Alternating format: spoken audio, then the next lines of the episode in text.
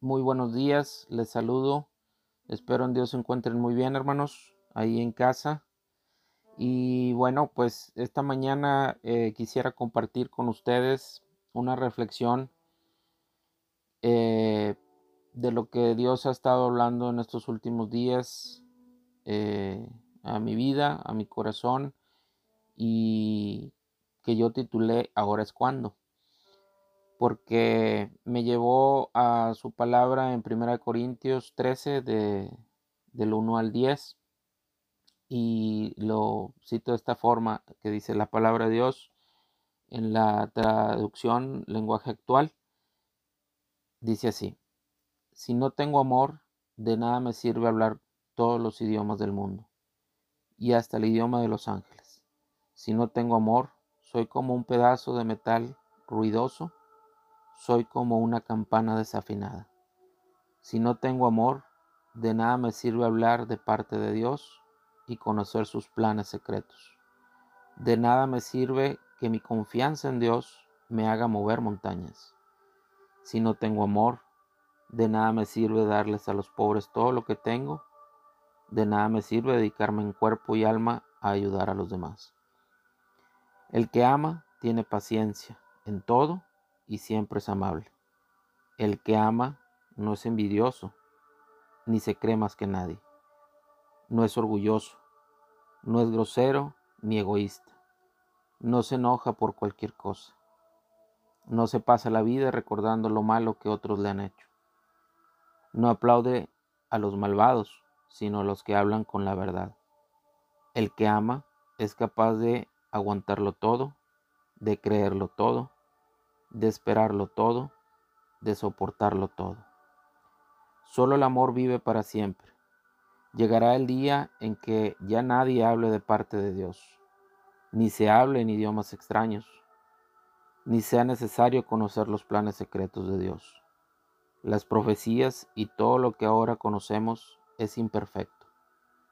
Cuando llegue lo que es perfecto, todo lo demás se acabará.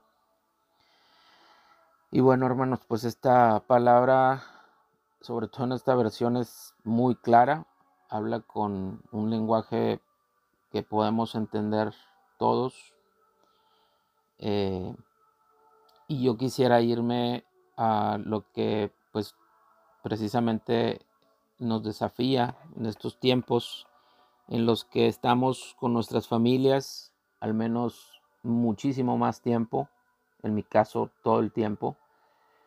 Eh, y pues no tenemos ese compromiso de estar con otras personas con las que quizá tengamos ciertos intereses y podamos quizá más fácil y, repito por cuestiones de intereses eh, practicar quizá más esto que el Señor creo que ahorita nos está eh, dando la gran oportunidad de, de poder hacerlo con quien es verdaderamente eh, lo importante, con quien debemos y siempre hemos debido de hacerlo, que es con nuestras familias, nuestras esposas y esposos, nuestros hijos.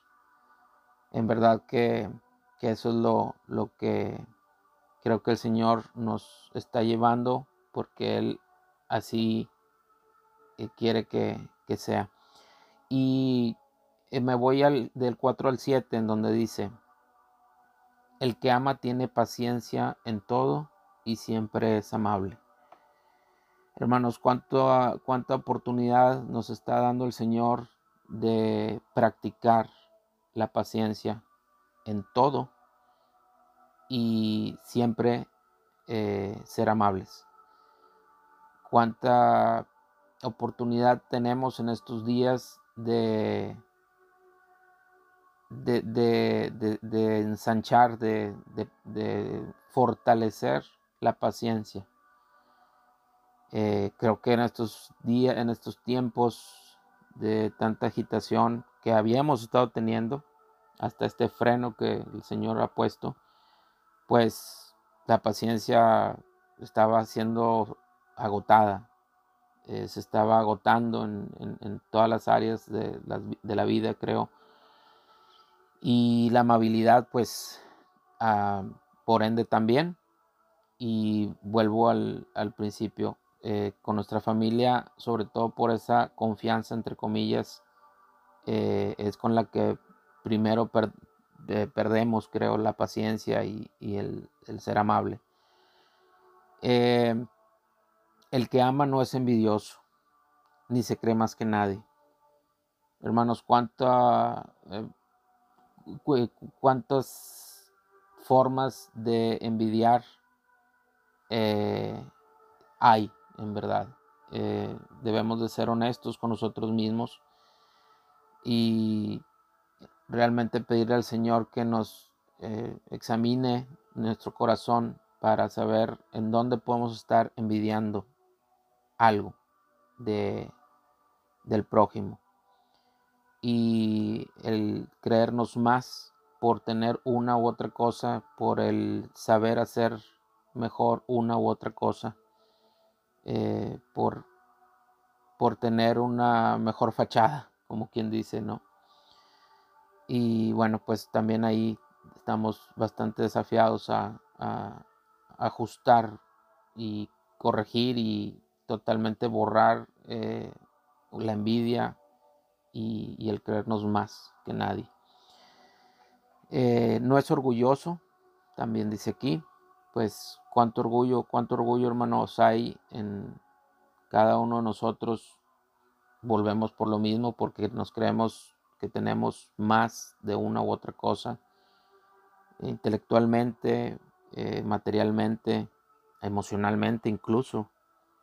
Eh, en cualquier área de nuestras vidas nos podemos sentir orgullosos y creo que el, manifestarlo eh, no debe ser de ninguna manera. No es grosero ni egoísta. Bueno, hermanos, pues aquí también desafiados en este tiempo y practicando paciencia y siendo amables, eh, pues no, no, debemos de llegar a ser eh, egoístas eh, ni groseros, ¿verdad? recuerdo a nuestro hermano Ramón y Félix que las células nos comentaban pues que lo, todo lo contrario al amor no es el desamor, sino eh, el egoísmo, es lo contrario absoluto al, amor, es el egoísmo y pues si tenemos amor, eh, realmente vamos a estar viendo siempre por el otro y si el otro hace lo mismo por nosotros, pues debemos de llegar a, a, hacer siempre a ver por los demás ni no ser ni egoístas ni groseros. No se enoja por cualquier cosa, lo menciona aquí también. Eh, hermanos, con este tiempo de estrés, con este tiempo en donde por supuesto estamos sometidos a, un ritmo de vida mucho muy distinto al que, al que teníamos, al tener mucho menos o casi nula posibilidad de, de distraernos con otras cosas eh, que no estén fuera de, casa, eh, pues sí nos vemos eh, en, una constante fricción entre todos en familia y bueno, aquí lo dice, no se enoja por cualquier cosa pensemos en eso y al menos yo sí soy muy desafiado, ¿verdad? En, tener esa, ese freno, ¿verdad? De no, de no enojarnos por cualquier cosa insignificante. No se pase la vida recordando lo malo que otros le han hecho, pues esto también habla de, perdonar, del perdón, de, de realmente no, no, tener esos recuerdos eh, no aplaude a los malvados, sino a los que hablan con verdad. Eh, el que ama es capaz de aguantarlo todo, de creerlo todo, de esperarlo todo y de soportarlo todo. Pues aquí lo dice, hermanos, muy claro. En cada cosa lo dice todo. aguantarlo todo, creerlo todo, esperarlo todo. Eh, así es el, amor. Y bueno, hermanos, pues eh, esta es mi reflexión para este día. Eh, les digo, he estado y sigo desafiado en todo esto. Se los comparto. yo poniéndome primero en cada una de estas cosas que aquí dice la palabra y pues buscando ese amor que es Él. Eh, aquí dice, solo el amor vive para siempre. Y eso es lo que debemos de buscar en este tiempo, eh, ese amor perfecto que es Él, Cristo en nosotros, la esperanza de vida, en cada uno de los aspectos que, esto, que esto conlleva. Gracias hermanos por este tiempo de escuchar. Eh, les saludo nuevamente y les bendigo en el nombre del Señor.